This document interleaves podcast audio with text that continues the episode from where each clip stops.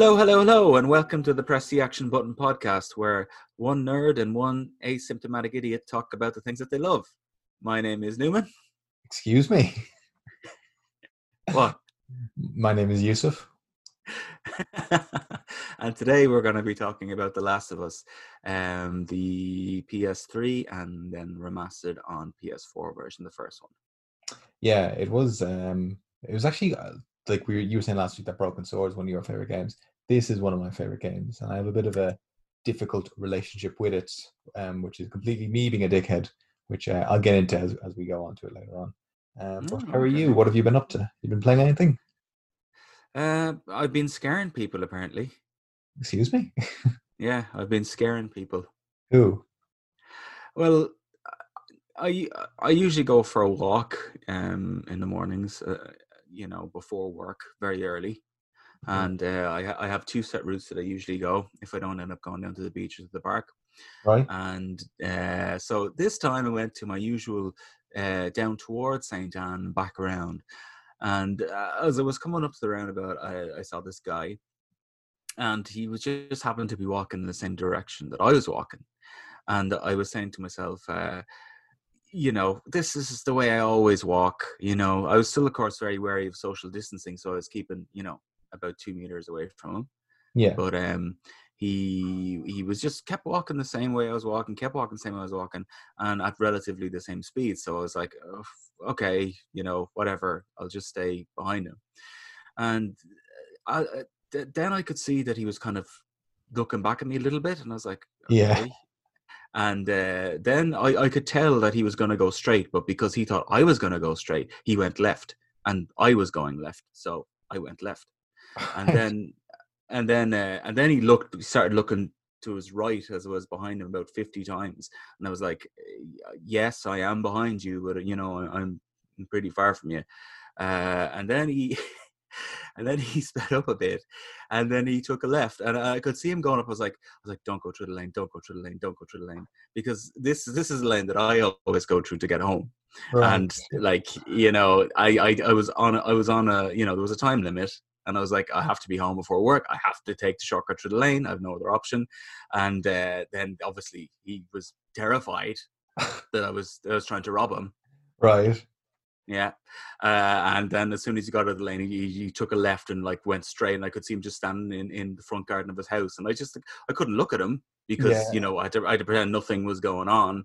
And you know and I, I, I listen if you're being chased by someone in, in, in, in broad daylight at about 7 a.m don't Yeah. go into a lane even if there is light it's the worst place you can possibly go Which I'm And sure he was even more terrified when he looked back and saw that you were still following him through the lane.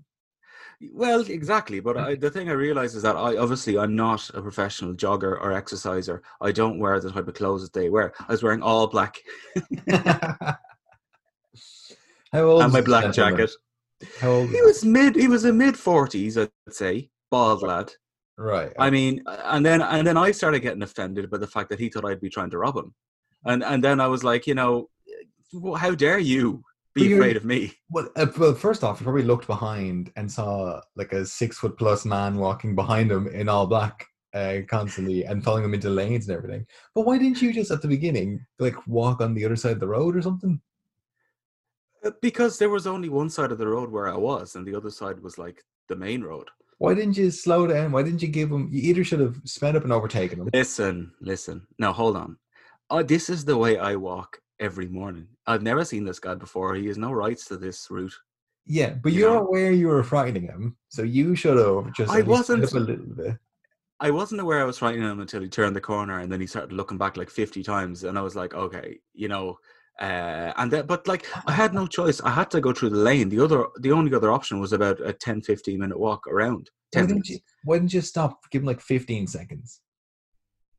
Because I don't know. I was just like, look, I, Because this, didn't I, I, want it. I, well, I didn't want to fake. I this is the way I walk anyway. You know, if he happens to be walking the same way I'm walking, you know, uh, what can I do? because you're I mean, I- aware and then- somebody and then- afraid of you. Like you know, uh, I don't know. What's the etiquette in that situation? Do you say, "Listen, mate, I'm I'm not going to rob you"? no, you like. I mean, if you what you, what you do is if you're close enough to them, right? I don't know how you managed to be such a set distance apart for so long that you couldn't have overtaken him because you walked quick enough, or that you were like coming out at the same time. Like I've only ever had that happen if I've like exited a shop just as someone's walking by the front of a shop at the exact same pace. Um, in which case, I will then walk uncomfortably fast for myself until I'm far, enough in front of them that I don't have to uh, feel the uncomfortableness of walking right next to a stranger. Well, it just so happened that his internal clock of speed walking was exactly matched to mine. So I mean, I would have to have ran, and I mean ran to get past him. You know, What's I was rushing the home. distance between you and him from the majority? I-? I'd say five meters. Right, you should have just stopped for ten seconds and let the distance get ahead. I wasn't thinking like that, but I just mean, and, and then I'm worried I'm going to see him again in the estate, and then what am I going to say? Well, I that was time like, you make sure I- you catch him before he gets to his house because that's where he's. I. I, do you know what I was thinking of? I was so offended by him. I was thinking of shouting behind him, John Connor. you know, just, just, yeah, and, sure. and then, and then showing up the next morning, you know, uh, just waiting outside his house. Was- for a walk. that was the shittest impression as well of the Terminator. So I think if you said that, I don't think it would have answered anything. Let's get out of here. Yeah, but then then he'll be really comfortable. and then I had this whole narrative in my head. Should I show up with my daughter and show him that I'm not actually a murderer? You know, this is where my mind goes. How do I make this right?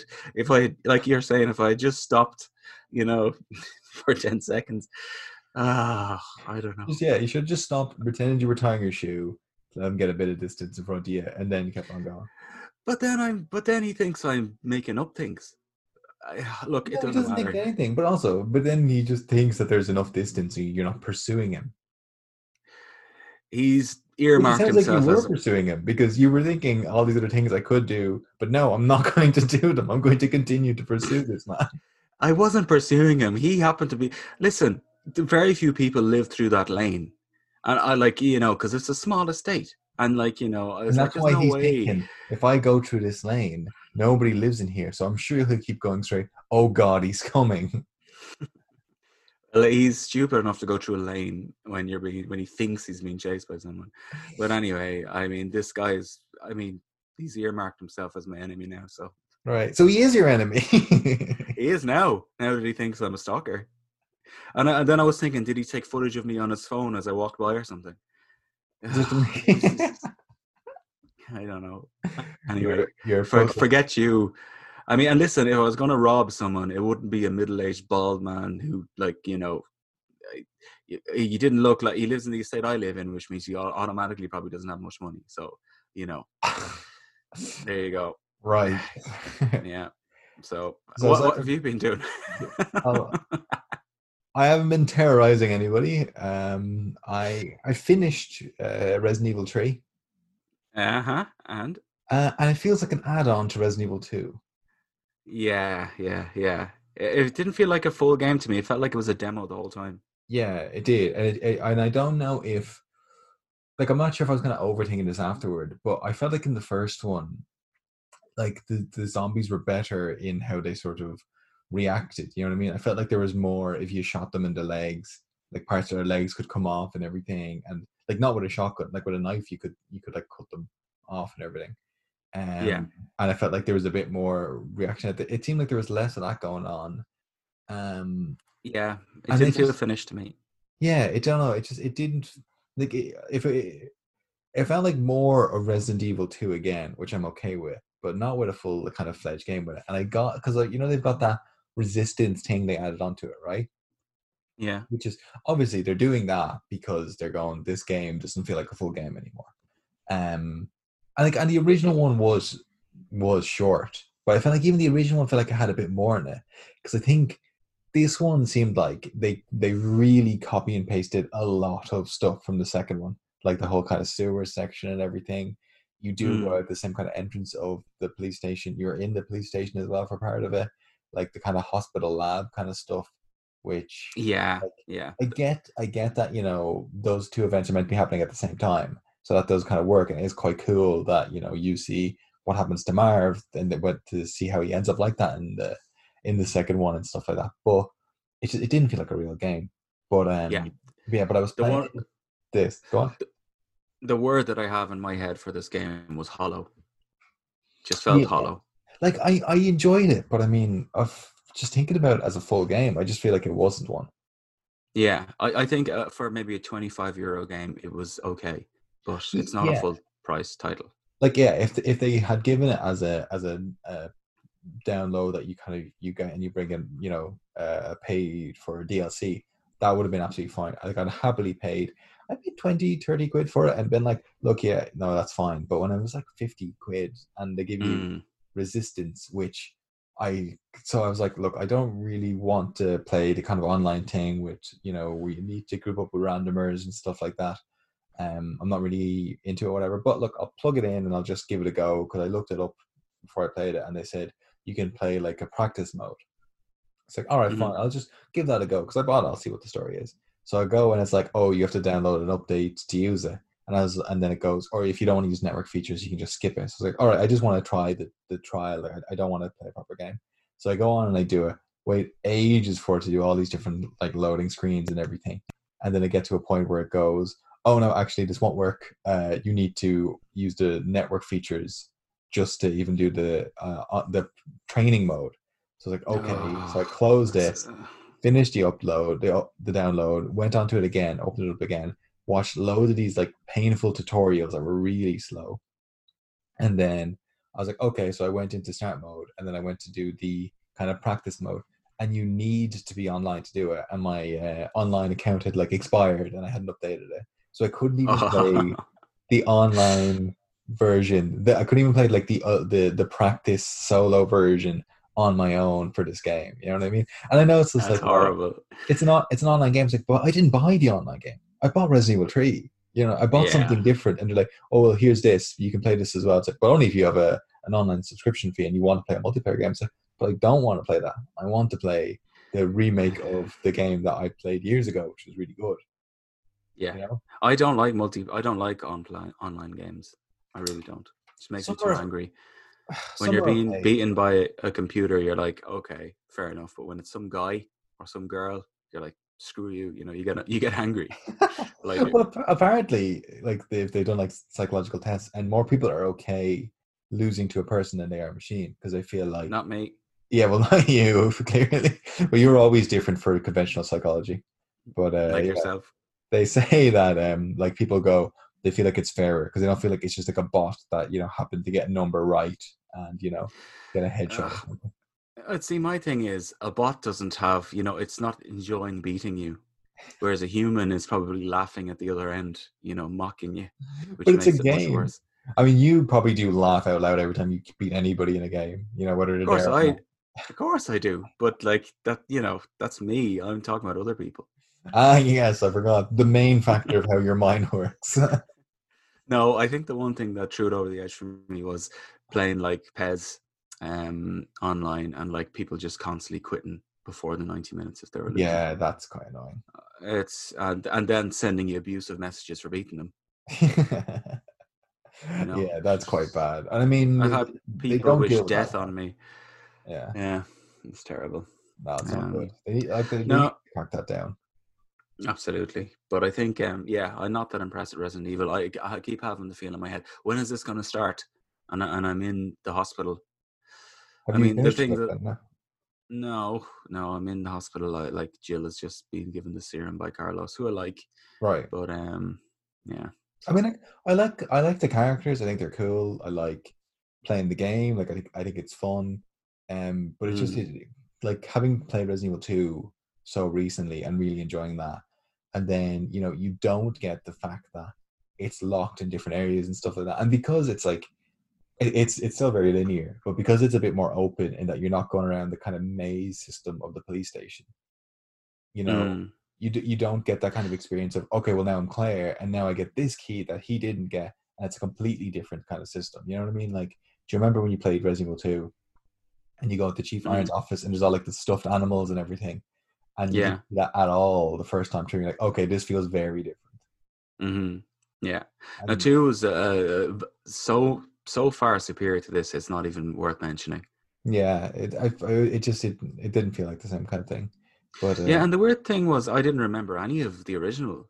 I, uh, you know, I remembered a lot of Resident Evil 2 from the original, but the th- 3 I didn't. Were you I like remember- that? I remember Tree a lot, I, but I used to um I used to go and over to my mate's house and we would rent Resident Evil Tree, um, Ah. and we would just play it again and again and again because we used to be so afraid of Nemesis when we were kids. Um, Yeah.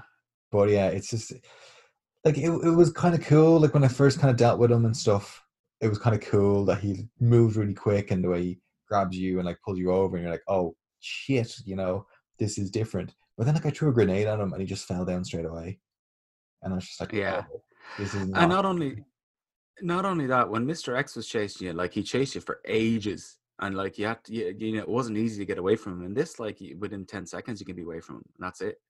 Yeah, he you didn't know? really seem to follow you as much from area to area. Um, No. maybe it's Yeah. because he was too, like, it's too quick, and it would have been a bit too frustrating and everything like that. But it just, it, I don't know. I I enjoyed parts of it. Like, I don't think it was bad. I think it was enjoyable.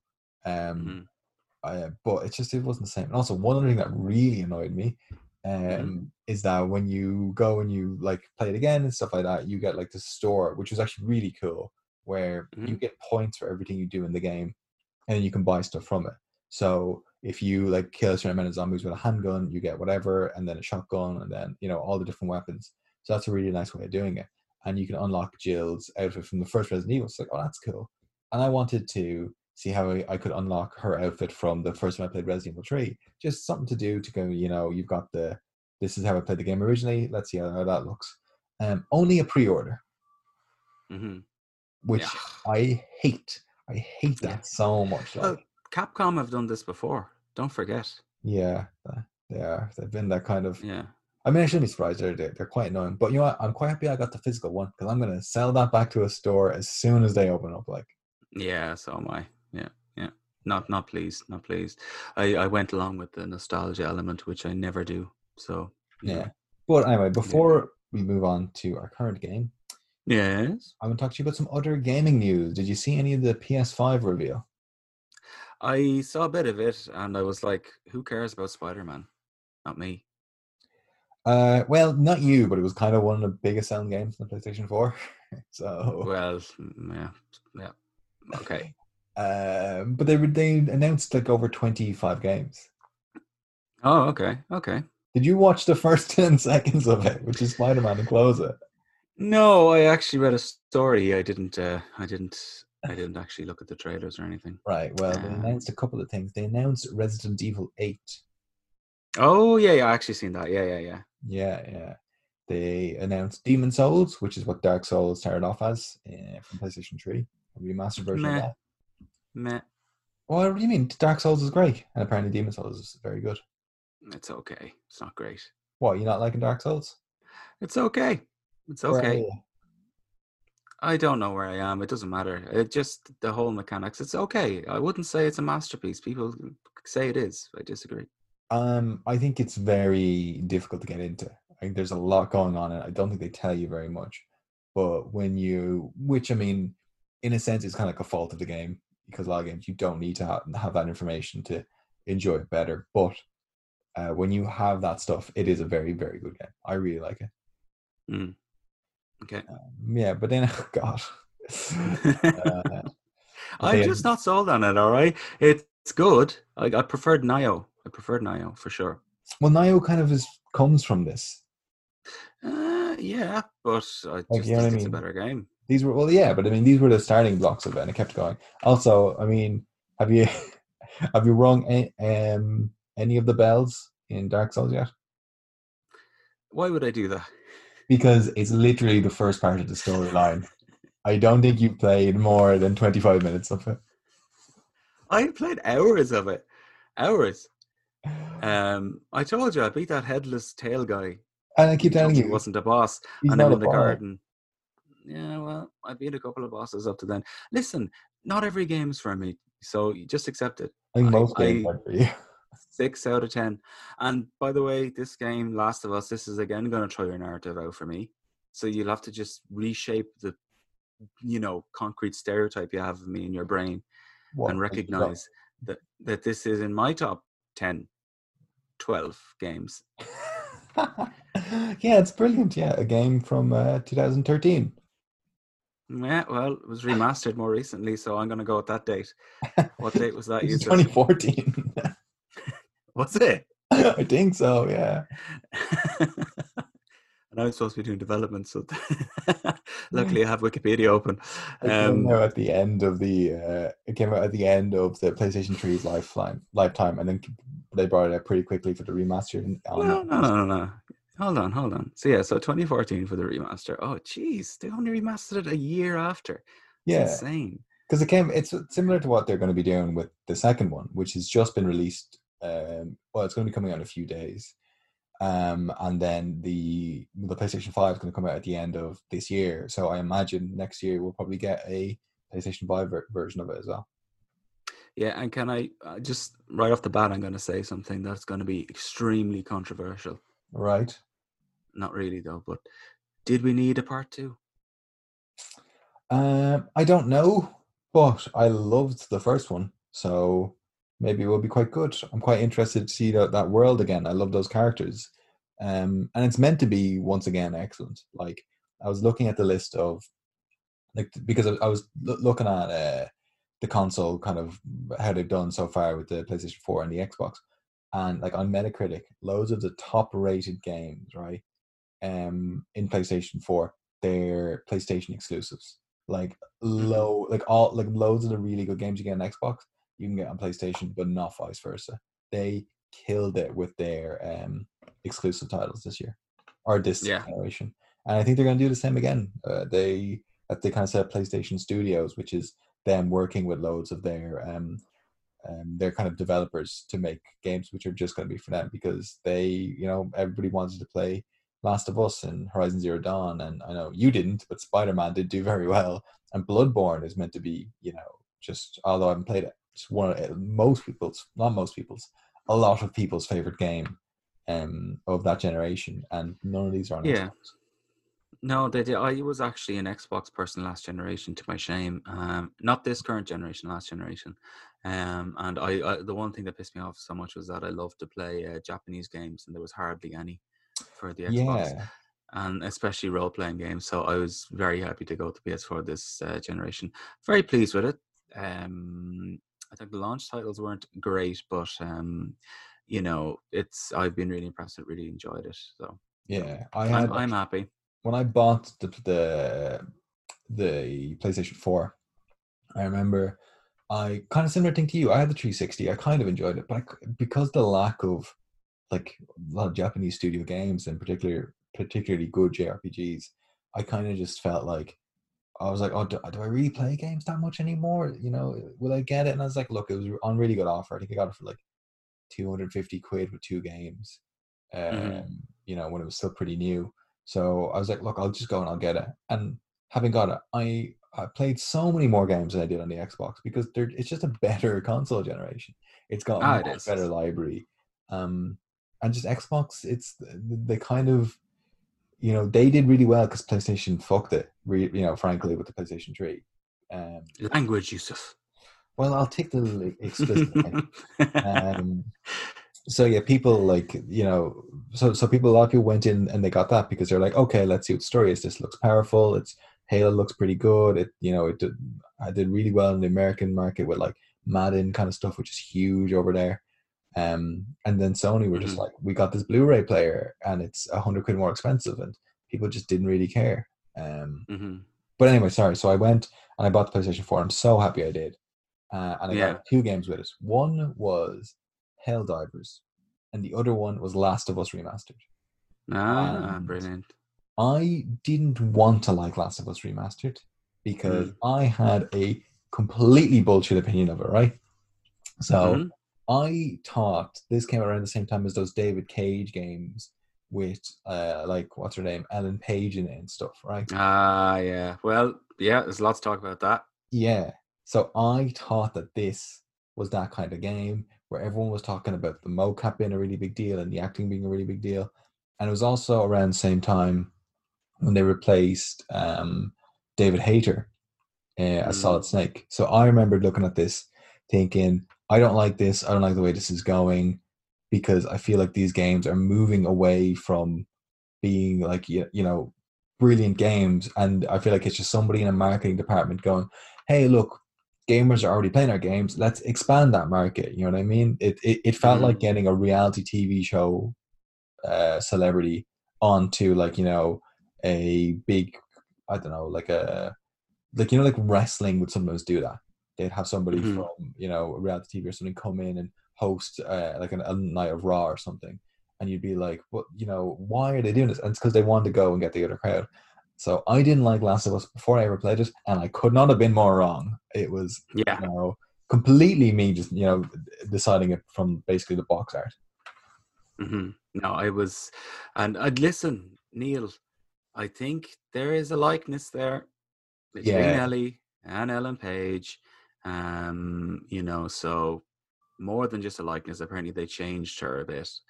Um, after you know, people were commenting on that a lot. Now, Yeah. then in the second one, she doesn't look anything like her, but you know, in the first for sure, and even the voice is of uh, the lovely Ashley Johnson is very similar. I think. yeah yeah But um, in, Yeah. in fairness ashley johnson talking normally kind of sounds like ellen page It does. She does. It, it But- does. She does. Yeah. yeah but maybe they cast her because of that i don't know Yeah. Well, I'm going to tell you all about that because, you know, I've done uh, lovely development. But listen, as I usually do, what are your memories of this uh, off the top of your head? that, that was kind of it. My my first memory was n- having the wrong opinion of it, like mainly getting it because it was like one of the games that came with the deal I was getting. Like I wasn't buying it with the intention of this. I had to pick two games from a set from Argos, and that was one of them I picked because it was really highly rated. But I like I wasn't really into the idea of it, so that's kind of that was kind of my first memory of it. Um, and then the other thing would probably be clickers. Yeah, and the the, the sound of them. For me, it was more. Yeah, for me, it was more so the um. Sorry, for me, it was more so the uh, the obviously the interplay between uh, Joel and Ellie was just unbelievable.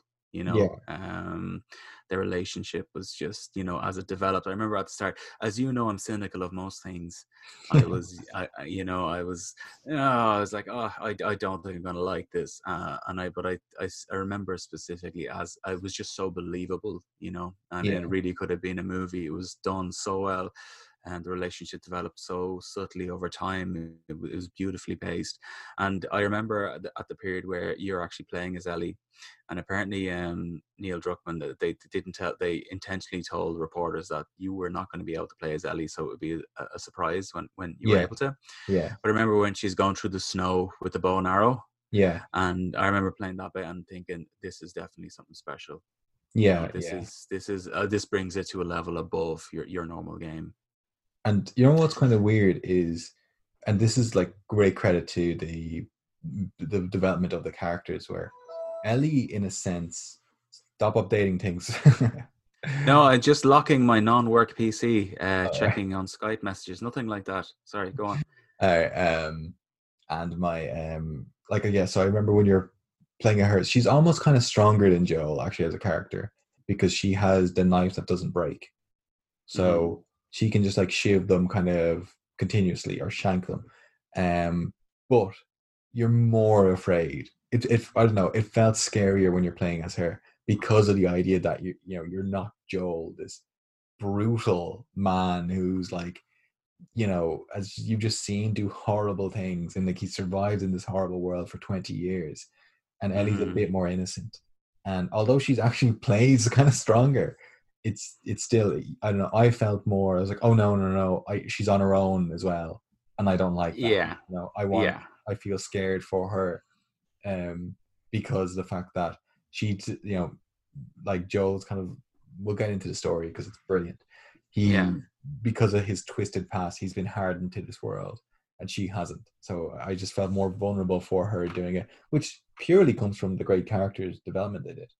Hmm And um, Neil Druckmann said, uh, who was one of the directors along with Bruce Straley, Neil Druckmann is the creative director and Bruce Straley was the game director. He said that when he uh, was talking to Troy about uh, auditioning for the part of, uh, sorry, Troy, Troy Baker, Yeah. for auditioning for the part of uh, Joel, the, what he said to him was that he's a man who's crossed very few moral, who has very few moral lines left to un, left to cross. You know, he's Yeah. just he's he's done whatever it's it's kind of taken, and I think that was really something that he enjoyed and he went with, Yeah, and you and, like, can you can see that. like I love Troy. Like I love um Joel as a character, but Mhm. I don't know if he's a good character. I don't think he's a good guy. No, he's not, and that's that's that's the whole thing. And uh, you know, we'll get into the story and especially the ending. You know, uh, as a father, there's things I understand with this game. Yeah, Um, absolutely understand. I understand the fact that certain instincts and uh, actions will override everything else in your head. yeah, Um, you know, uh, becoming a father. If someone says to you, "Your life or your children's," you you without even thinking, you would say mine you Mm, know and it's it's it's it's it's you know you don't really it's not something you can understand until you have kids yeah, um because before you know you're kind of locked in this self-preservation mode you know like i don't want to die i don't want to of course i don't want to die but if it came down to me or my kids it yeah, would uh i without without thinking I would say me and Neil Druckmann had uh, his first child during the making, but prior to this game, I believe, and that was so some of the kind of the idea that he wanted to get into it as well, you know, because and he said that you know if if I had made Ellie Joel's daughter, he would have of course done everything for her, but the fact was that he wasn't, you know, and there was somewhere for the journey and the relationship to go, yeah. you know. Um, I saw but them yeah, we'll I saw them go say on, sorry. I saw them say that as well, where they were saying when they when his relationship starts with Ellie, it's also the player's relationship starting with Ellie. You know, yeah, where you you know it's not going to be this thing of like complete sacrifice to save her and stuff like that. You know, because you're just like, I don't know what's going on. This world is horrific. You know, people are dying constantly around you, um, mm, and it's just, and you've just seen like you started with that in that you know horrible starting. Um, Mm. so you know the fact that the, you watch their relationship grow makes it kind of feel like that. Whereas, yeah, exactly. You say if you turn to it and it's Joel and his daughter, you understand they've got that link already, but you probably don't feel it in that same way. yeah, yeah. And I, I, I go on, sorry. yeah, because because you know you see it develop as you do with with Ellie in that kind of way. So then you know you don't have to watch his relationship grow with his character, the the, the character Sarah for his daughter, because Yeah, it's, always, yeah. it's always there, and you know that. You know we understand that culturally. But yeah, when Mhm. it's with somebody new, we watch it develop, and then you know we are like, oh no, I really care about her now as well. Exactly, and that's the thing that you you care about these characters by the end, you know, and uh, you know Ellie especially, you know, because you, you realize the kind of hand that she. But the thing I love about Ellie so much is just how much she is like a fourteen year old girl. Her Yeah, reactions, her words, her opinions, all those things. It's so realistic to to to what you know it is in real life. That that's I think why she's so relatable. Um, yeah, but listen, we'll get into the development and like, because this is all areas we can come back to and go Yeah, through yeah. in more detail. But um, yeah, so if you uh, if you remember, I think it was Uncharted 2, um, Naughty Dog had just finished up when they were thinking about another project, and then they split up um, Naughty Dog into two development studios. Yeah. One to work on the next Uncharted and one to work on this project. And uh, apparently, they worked on The Last of Us for two years before anyone even knew about it right. but um i saw uh this this is really good documentary on the making of this called grounded and um uh the co-president christophe balestra said you know it was really funny the first line at the start of it he was saying that you know they were talking about a new ip and he was like a new ip is just just don't do it you know he's just saying you know how much work it is and how much it could fail and you know that was one of the things that that uh, stuck in my head was the developers were saying that you know up Right. until he said he said the world doesn't realize like you know up until two weeks prior to release it didn't feel fun to us you know and it was like two weeks of absolute like hell for us to try and make the game fun and, and make everything in a fun again you know Yeah. so I did just I I got such a, um I, you know you always say underestimate people's jobs and you know what they can do and blah blah blah and Yes. maybe I do but this definitely opened my eyes to like the world of video game development how hard it is you know and how how how intelligent these people are and how hard they work and you know how invested they are personally into these projects you know Yeah, yeah. and uh look as you were saying Yeah, about the, the the IP, that th- there's that risk as well of, you know, if you're doing something completely new, and you're starting off, it's like you before you get to have any idea of how things function, you've to put so much work into it. You know, it's like it's not you don't open up Unreal Engine and click character, you know, and then that- Yeah, and then you you code them to do that. It's like that's not how it works. So, and then you know how much work do you if you're doing something like, well, it will do this. It's like, but we don't know what that will feel like until we make it do that. You know? Yeah, and uh, I love like the look of the Naughty Dog offices. Like you know, uh, people were saying that they love working there because it's not a corporate kind of studio. You know, Yeah, yeah, um, which I assume a lot of companies are now. You know, just oh, we got two other people working on this, working on that, and you're like, you know, it seemed like people really enjoyed working there, and there was genuine, like, you know, relationships and love between them, and you know, uh, and and they were saying that, you know, crunch is that what they call it, the Yeah, push at the end. Yeah, they were saying that that actually brings them closer, um, you know, as I friends and need people. to maybe put a bit of a notification here. So there was a bit of a worry, not a bit of a worry. There was a leak that came out of Last of Us Two, the storyline leak that came out a few weeks ago. Mm, and it happened apparently because somebody had like a had, like if you had your normal connection to the Last of Us One the kind of online servers where people could do multiplayer online, mhm. somebody was it figured out that actually if they just changed some of that information to like Last of Us Two, they got access to the, the second game's uh, information and stuff like that. So they got access to those files. So they actually got it through, um, I believe through like PlayStation's like you know uh, accessing those accounts. Um, actually, maybe it was by PC. I'm not sure, but anyway, sorry. So they were able to get that get access that way. But there was a lot of rumors for a long time that that story was leaked by disgruntled workers because apparently Mm, crunch is a really big problem in Naughty Dog. Um, and in the film industry and stuff as well. Like from from my back background with it, it is a big problem.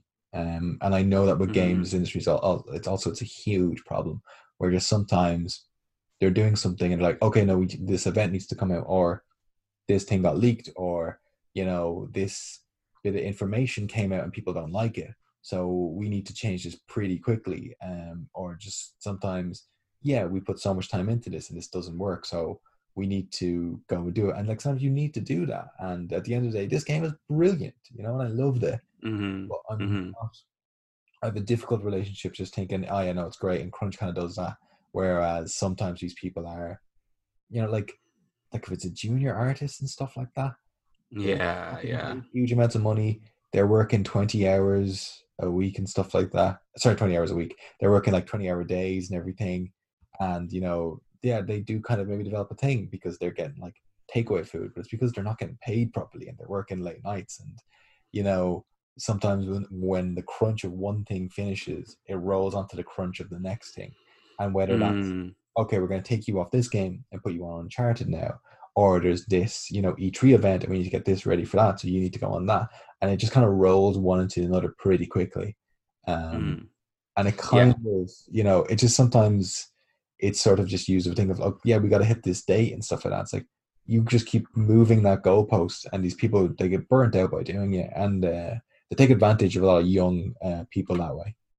I'm sure they do. And actually, now that you say that, I'm sure you know this guy was on camera, so he was hardly going to say anything else. I, I obviously think crunch is completely wrong, you know, and I think there has to be a balance between corporate interests of companies and people's mental health, especially now more than ever, you know. Um, Yeah.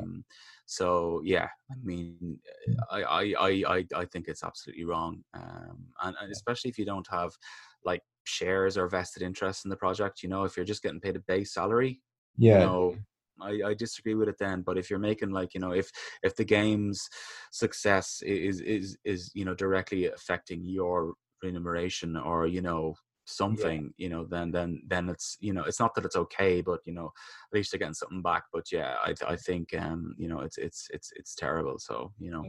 I think you mean, like, but um it seems to be the only way that it's actually a proper fair thing because you're like look uh, somebody put in you know 80 90 hour weeks to get this thing done but then it, but then it was brilliant and it was brilliant and then they get the success of that. But you know right now it's just a thing of like going hey you got to do this and work on this amazing game. Wasn't that cool?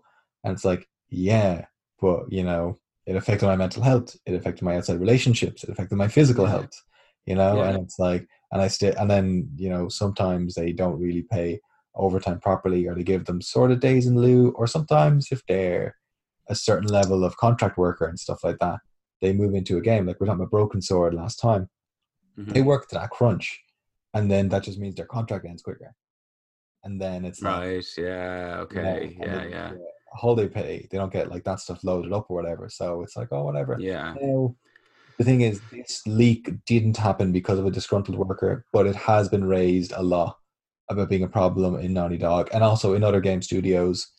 Um, so it's a difficult thing to get right. I just, it's just something that I think people need to be aware of because these games are great and it's bullshit when somebody spends so long working on these games and they release it and someone's like, "Don't like it. It's stupid," you know, and it's like, "Oh, did you play it?" And it's just like, "No, but that looks stupid. I'm not doing that." And some people were saying that about like me. Uh, You actually, yeah, you're you're actually the main example. um, but yeah, just that you know, there these people do do a load of hard work for it, and like we all know, Neil Druckmann, he did a great job. He made it a fantastic game. It was his first directorial kind of debut in a game. He did an excellent job with it. Um, maybe we don't know about you know an animator who spent a long time working on some things, or some texturing a can on the side of the road who still had to work late and do that kind of stuff. You know. Mm, yeah, we don't know. even Neil Druckmann, just just Neil Druckmann. But yeah, obviously, um, you know, coming from a, a- year of- not good health myself, uh, your health is your baseline uh, to Mm. everything else in life. If you don't have that, you don't have anything else. So, you know, um, no money, no recognition, uh, no incredible IP or incredible game or incredible movie is worth anything to you if your health isn't there. So, yeah, obviously, crunch. Uh, you know, you know, if you're doing crunch, if you're listening, you know, really think about it because you can't get your health back if it goes, you know. But anyway, listen uh, about The Last of Us. Uh, Neil Dr- Druckmann said that um, when they had they had an idea for the game originally, he was thinking they weren't even going to make it like an action game. They were going to try and focus more on just the hu- humanity's struggle with uh, this virus. Right. Um, he thought that that would be very rich. You know, you, there was a lot you could do with that in how society and change, which is very apt for the time we're in now. yes. But um, he thought that yeah, it's an action game. You know, we need to put the clickers and you know the infected in, so you know that won't work. But um, the inspiration came from uh, the David Attenborough Planet Earth series when they saw the co- I think it's pronounced Cordyceps fungi. yeah. Um, yeah, I, I I remember seeing this years ago before The Last of Us, and I was so disgusted by it that Yeah. I, you know when the actual hairs in the back of your your, your neck stand up. That's the kind of how disgusted I was. If Yeah. people don't know, it's the fungus that takes over the brain of an ant, yeah. um, forces it to bite down on a branch or a leaf or something, and then sprouts out of its out of its head. Yeah, like this is like this isn't the game. This is a real life uh fungus that spreads Yeah. spores, um, and and does control an ant. Like it, it does actually take con- physical control of its body and its actions. it's just uh, just imagining that is so crazy like you think is this fungi operating from like a like from a place of intelligence or is it like you know just has these kind of markers in it that makes it hijack this thing it's just i mean and if, if this could happen to humans you know it I, uh you know it would be Us. worse yeah exactly you yeah, but uh, we could talk about that for a long time. But apparently, Ico was also an inspiration for this. Neil Druckmann played that, and he thought the isolation in it, um, you know, paired with the natural beauty, was something that they would like to get in. Yeah. And this game, I, you know, there are periods of it where it is absolutely beautiful. Um, one Yeah. memory of mine, I remember this was the first game that I ever took a screenshot on. You know the the option on the pad you have to take a screenshot yeah, yeah, yeah. like I never use that ever. I don't know why they added it, like you know, but maybe people do. But anyway, the, the, you know, at the end where they're out and Ellie's like uh, looking at the giraffes. Yes, yeah. I knew you were gonna say that. Yeah, that was the where I was like, whoa, this is so beautiful that I want to come back and look at that again. You know? Yeah, and I mean these like I generally am quite a fan of post-apocalyptic sort of landscapes and arts and everything because I do think it is just beautiful where you just see these, you know, futuristic kind of steel buildings and then just you know wrapped around it is this green, just this color that's so much bigger and so much brighter than it. that shouldn't really be there. I just think that looks absolutely amazing. Yeah, and apparently, the, uh, in the development of it, there's not much natural, or sorry, there's not much artificial light in this game at all. You know, because electricity isn't there anymore, so it's all like natural light that they have to work with. And apparently, that was that was you know tough enough to do. Um, I not that heard I know them- anything about that, but I heard them say something that was re- I thought was really interesting. They were saying that apparently in New York, it's like every day they need to like pump water out of like the um, sewage system. They've got like these systems in working kind of mechanical ones. Um, and if they don't, I think after 48 hours, it will start to flood a bit.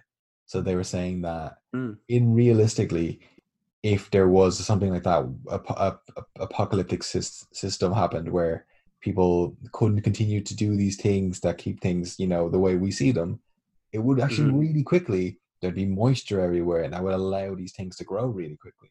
So you would wow, cracks in the ground, you would see plants and roots kind of coming out through it and stuff like that, and you would see the foundation of buildings falling really, really quickly. So this is so it, we'll get into it, but in the game, it's it starts off with the um the the virus begins and then um it's 20 years uh into the future is kind of where you play a lot of the game but Mhm.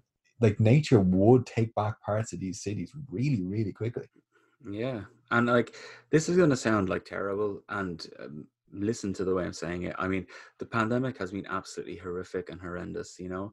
But like, you know, there are certain aspects of it that I have enjoyed, and like one of them is kind of, you know, going uh, like feeling like you're walking around an abandoned place at times. You know, the quiet, like hearing the birds sing, and you know, like just nature just seems to be so much more alive and stuff like that. You know, it's um, you know, it's kind of something that when as the things have been lifted, I've been kind of like "Uh, yeah, it's fantastic. I can't wait to go and see like you know my my my in laws and stuff, and like you know do normal things. But you know, there's an element of me that's like, oh, you know, I kind of felt like I was in a post post apocalyptic game at the same time. You know, yeah yeah i know what you mean there is that um yeah, i mean just sometimes you see something that's different and you know there's there's that attraction to it as well just because it, yeah. It stands out Yeah. Um yeah, so the so obviously the big thing in this game obviously was the voice acting which was just absolutely fantastic. Um probably the best I've I've ever heard anyway. yeah Um and the two yeah, and the two main uh people who were the two main characters as we know are Ellie and Joel.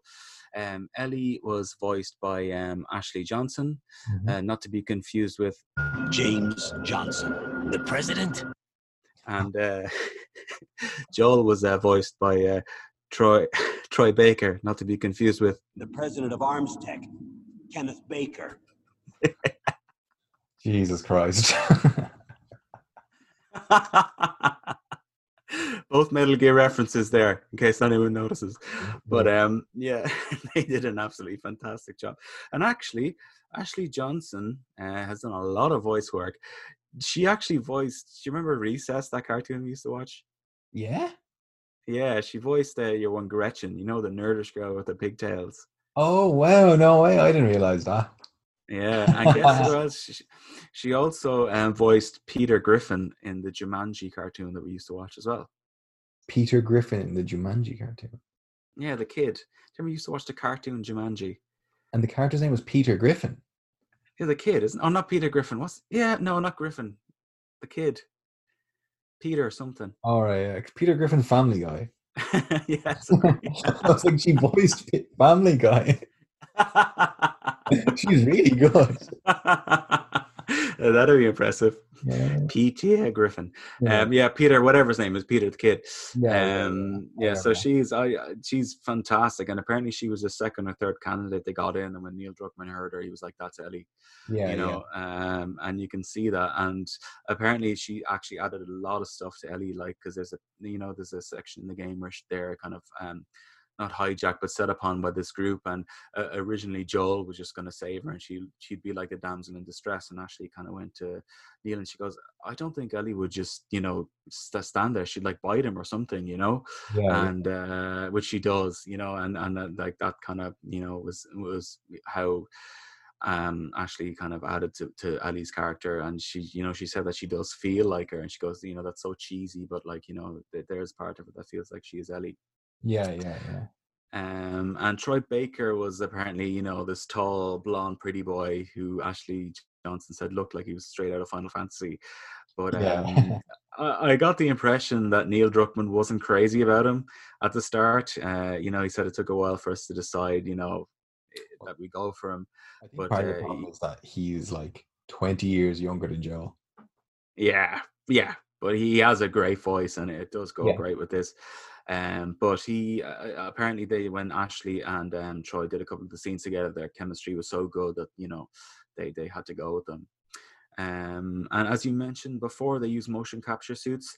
I saw a short to mocap, and I didn't know what the hell that meant, so I had to go and look it up. Really? So you know, yeah, nerds like you in the game, and you know, VFX industry. I've uh, Um, I've donned a mocap suit when uh, in uh, college when I was doing a kind of testing to see how it works. Um, Ah, you know how I thought you were going to talk about the time you did a documentary where you learned how to ride a bike at the age of 18. I was 22 when I did the documentary. I- Sorry, 22, yeah. Uh, that's a true story. I didn't learn. Um, you man, you're my brother. Did you learn how to ride a bike as a child? I did, yeah, Did our older brother learn to ride a bike as a child? probably. Ah, I think he did. That's odd, isn't it? Just me. I was the only one of us who didn't. Yeah, you you were inside doing maths equations. absolutely not true. I wasn't. anyway, um, I, Yeah. I did a, uh, a mocap kind of thing, and the way it Okay. works is so. Just one thing is, this mocap that they use for this um, is only taking the body motions, right? So it's Mhm. not taking any of the facial uh, animations on it. So a lot of games Mhm. do that now. A lot of films do it, but for this one, that every like facial thing you see is hand animated by an animator. They did, of course, record the faces of the um, people acting in it, and they use it as really, really good reference. Because sometimes Mhm. you're like, you know, you get little details of the way, you know, maybe like a lip is trembling or something, or you know, um, and like eyes might be looking in a certain direction. So that's very difficult to get real. So that reference is very helpful. But it was all animated. All of that is done by somebody like individually moving somebody's eyebrow up and down for you know 24 Mhm. frames a second to make up the entire game. So Yeah. yeah, well. And apparently they actually changed some of uh, Ellie's facial movements to suit more Ashley Johnson.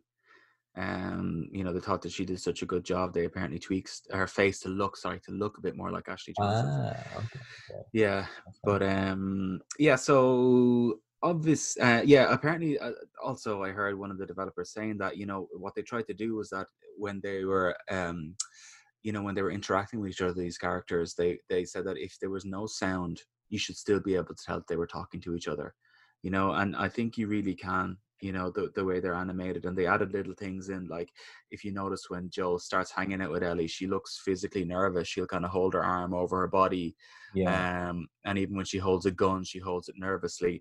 And then throughout the game, those those you know she begins to trust Joel more. She's more comfortable. Her body's more her body language is better and more open. But you just think about the level of details they went into. Like you know, it's Yeah. just it's, it's incredible. You know, you don't even think about it, yeah. but like obviously subconsciously you're taking it in. But I just thought that that was really really good. Um, yeah, so this is as you as you mentioned there, Neil Druckmann's first ever time like kind of directing a game, and I saw him that he was in there in the studio like trying to, um, you know, direct it and and, and give them give using the word direction again, give them direction on how to act, you know, going through the script, and you know he seemed to be really really good at it, Yeah. um, and looked to be really enjoyable just seeing them interact. Um, so yeah, I just have a couple of notes here. Yeah, there was a scene in this where oh by the way we should say lots of spoilers in case people aren't ready um but where you know where joel's daughter sarah dies Yeah. and um they're uh, you know joe uh, apparently they did it loads and loads of times and troy was just troy baker was just wrecked from it emotionally drained like you know and he was saying you know i i you know please don't tell me you have to do, to do this again. Mm. and uh, neil said yeah yeah just just one more time or whatever. And apparently i really thought i it was like hats off to troy baker you know because he uh, he was saying that you know he wanted people to say wow what a great actor yeah. you know and he was just giving this you know incredibly powerful performance. And then you know after he just kept bringing him back it was kind of more low key you know. Um i have that as a clip. I don't know if we should save it for later or not. What do you think Uh, we'll do it. Maybe we'll do it later because Yeah, think We'll do it later. as an But audio section because just across the board, like the audio acting of it is great. And I mean, there's I think I think I know I know the bit you're playing, you're gonna play, but there's like another bit where Ellie is talking about uh, Sarah, so Joel's daughter who died, and yeah, just seeing like the mocap footage of uh of Troy Baker in the suit, and he's just like he goes like Ellie, you're on dangerously thin ice or something like that. yeah, yeah, yeah. Like oh, like just I get like emotional thinking about seeing that because I know I associate it with what their characters did in the game, which was just unbelievable. Yep. And like putting that that that clip in for me was very difficult as a father. I didn't want to put it in because Yeah, it's upsetting. But um, look, it was good. Okay, so I don't have much left on the development, so bear with me, people. So the music was done by uh, Gustavo Santaolalla, Yes, uh, I- not not to, yeah, not to be confused with. Gene Kadama. Oh, I like that one actually. I'll give you that.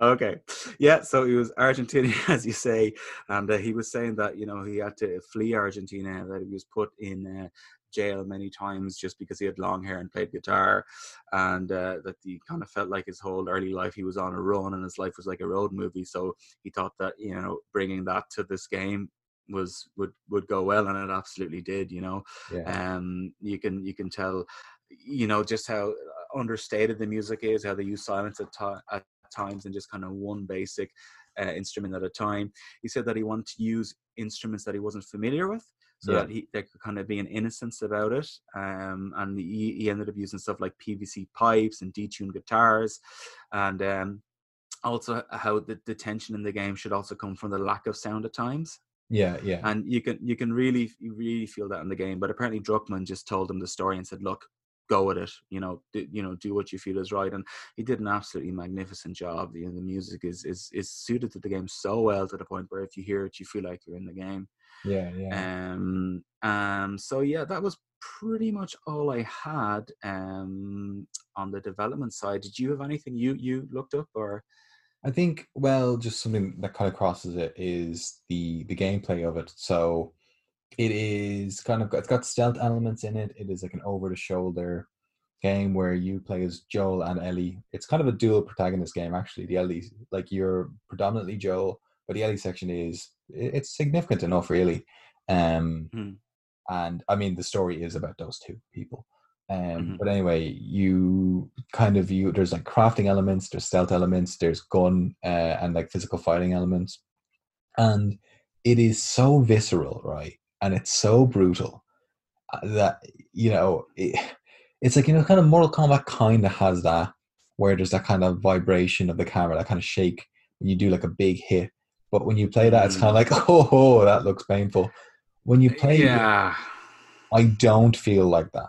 I feel like, oh god, that looks painful, but I'm like, I get zero satisfaction out of it. You know what I mean? Because it's just, It's horrible. yeah, you know. And they actually did this thing where, because you can, the way that you uh, fight with other uh, with, with characters is so dependent on the type of character they are, where they are, what weapon you're holding, and stuff like that. Like if they're near a wall, you can like knee them into face into the wall. You can like Yeah. cast them into like the side of a door and stuff.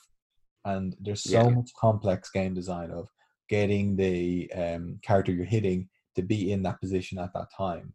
So what they actually did is something that shouldn't really work is they snap one frame animation to the next of the position they are when they're being hit, right? Mhm. Put that in with the camera shaking, so it, you actually don't realize it. But when he's hitting them, and if he's doing like a combo of like one, two, three punches, they will go bam, bam, bam, and just like skip frames into that thing. But it looks like it's just a really hard hit, and there's impact, and the shake of the camera just makes it seem like, oh, that's real.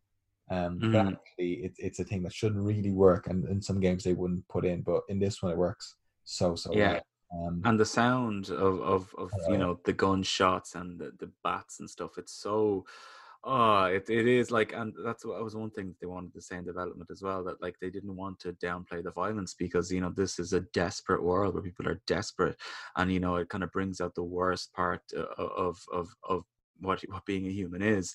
Hmm. Um, and actually, one thing that they that they did say about the, the development that they wanted to do was that they wanted to display the fact that um, life uh, finds a way. yeah, so that is apparently what they said.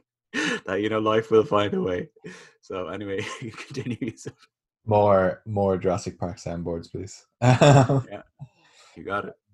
Yeah so th- there's a couple of things about it. So you're fighting um the normal enemies human enemies you fight different varieties of clickers um and different varieties of infected. So okay i'm just going to go to the storyline just to make, explain it a little bit more. So the game starts with this you play as sarah at the very beginning and you wake up and you're on your own and you're looking for joel your dad and you're walking Mhm. around the house and you can't see him. He comes home you have like a lovely little father daughter moment on his birthday. Um and then you fall asleep and you wake up and he's kind of freaking out. Um and the thing is um there's somebody is like kind of trying to get into the house and turns out this person is infected and you just have no idea what's going on. You get in the car with joel's uh, brother tommy who becomes a big part of the game. And then you're this whole time you're kind of playing as uh, sarah and you're looking around she gets hurt in, in the car crash because the city's all gone to shit. And then you're suddenly Joel, and then you're carrying her and you're running away. And then eventually, as you kind of get away, you meet up with some military, and they're talking to somebody, you know, high up who's making these orders. And then you hear them say that, you know, but there's a girl here that, you know, they're not infected. And he goes, okay. And he goes and he aims the gun and he's going to shoot.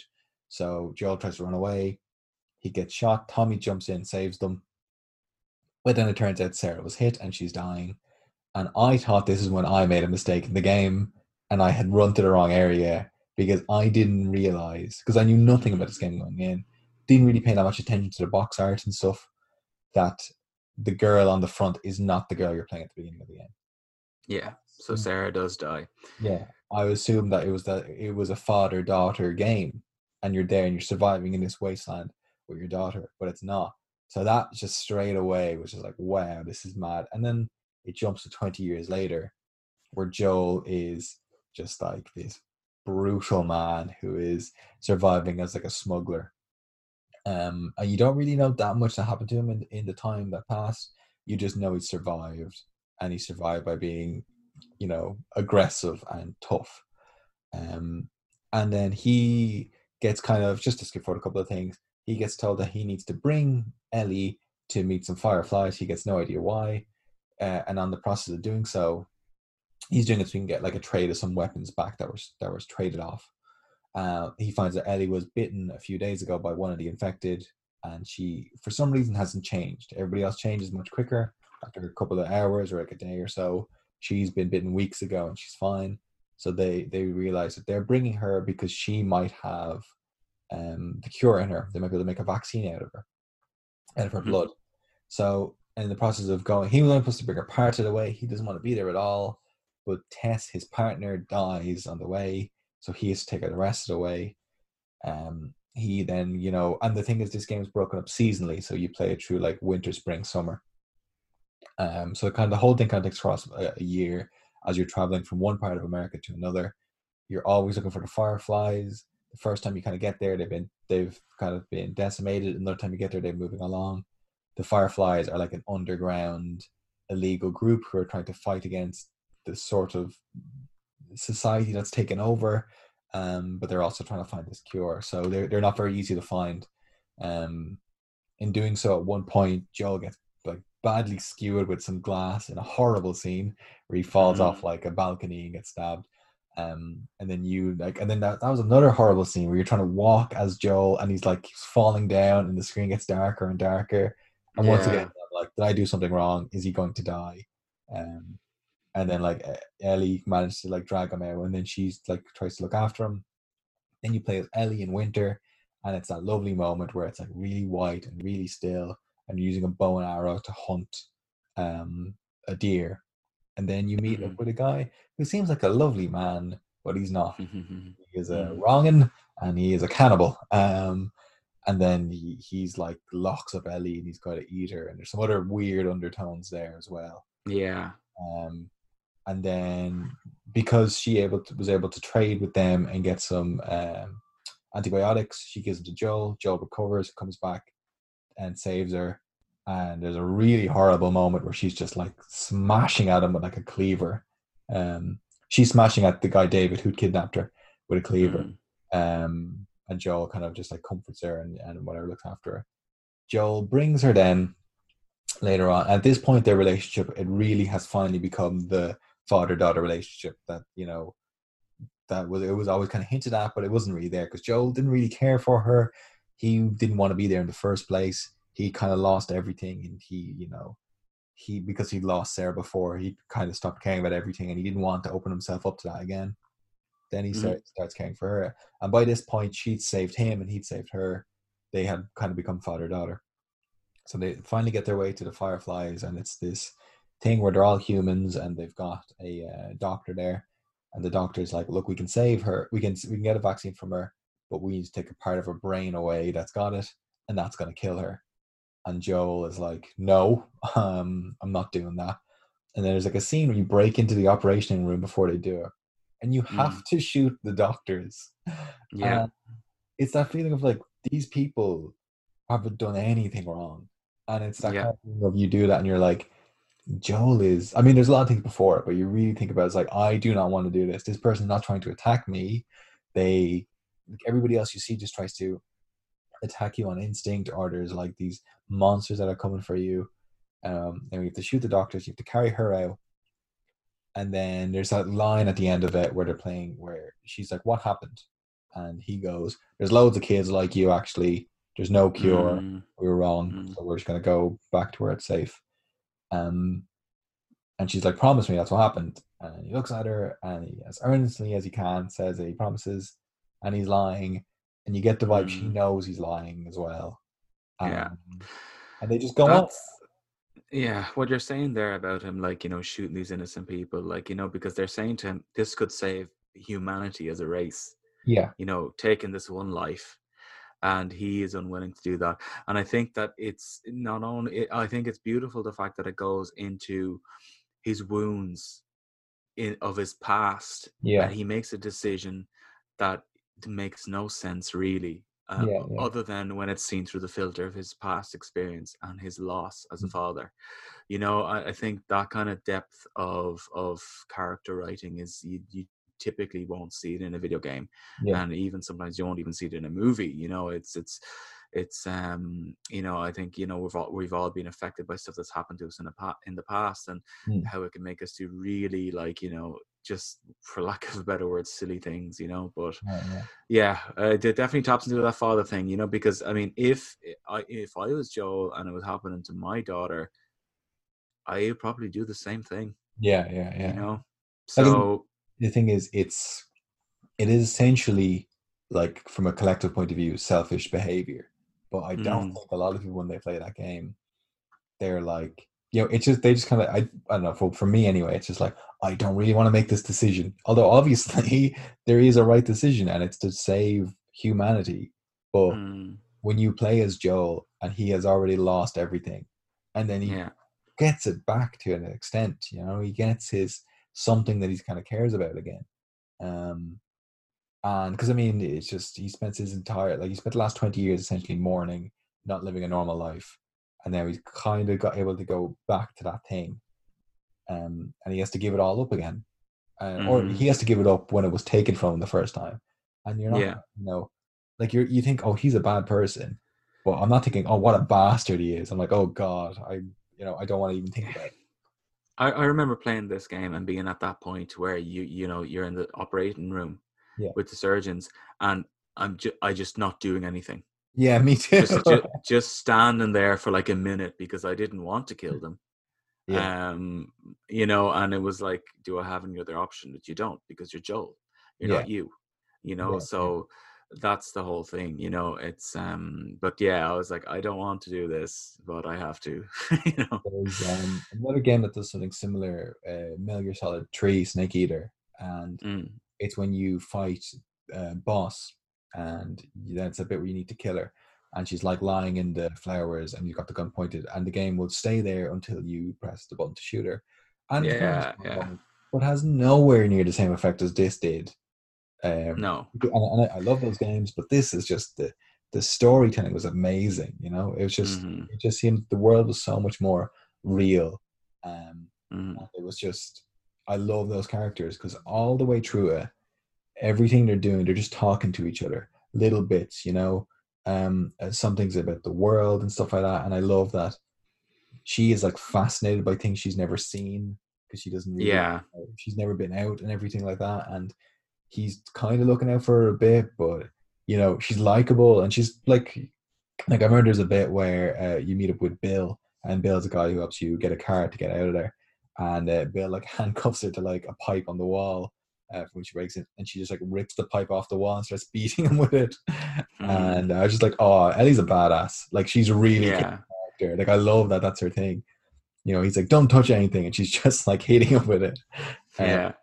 and it's just like, yeah, these these characters they do these little things all the way throughout it, which makes you, you know, you like them. Yeah, definitely. Like the two of the most memorable characters for me, anyway, and and in terms of affection and, and memory, you know. They are doing a um a TV show of it. Do you know? No, never knew that. Yeah, Netflix. HBO. Uh, oh, HBO. Okay. Yeah. Um. And have did you watch Chernobyl? I watched the first episode. Wasn't mad on it. Right. Well, you're wrong. It's an excellent show. There's no wrong in opinions, Yusuf. You told me that. Your opinion though is wrong. it was okay. Oh, it's Okay. great. I mean, it's weird. I don't know if I'd say it's great because it's grim as shit, but it's fantastic. Anyway, the director of Chernobyl is directing it. Okay, very good. Yeah. And just one series is going to be the first game, is it? I don't know. I don't know what Mm. they're really going to be doing with it. I, I don't think they've cast anybody on it yet or anything. Um, Okay. yeah, and I guess you know what, like, like Logan is a film I love, and I think part of the reason is because it has those vibes. I look at it straight away, and I feel like, you know, he is that character. He is that grumpy man who's had so much loss and so much pain, and then he has to like look after this, you know, this daughter-like figure who he doesn't really want anything to do at all to begin with. But at the end of the day, they're good people in that sense, you know, of they need to they need to care for that person. And it's just it has that great dynamic. Um once again, Last of Us, much better way of doing it, which is crazy because like, you know, that's a huge Hollywood film, and Hugh Jackman's a great actor, and you know, loads of these other shows that do these similar things, and Last of Us just does it better. Yeah, well, you didn't have the problem of child actors in in The Last of Us, who were terrible in Logan.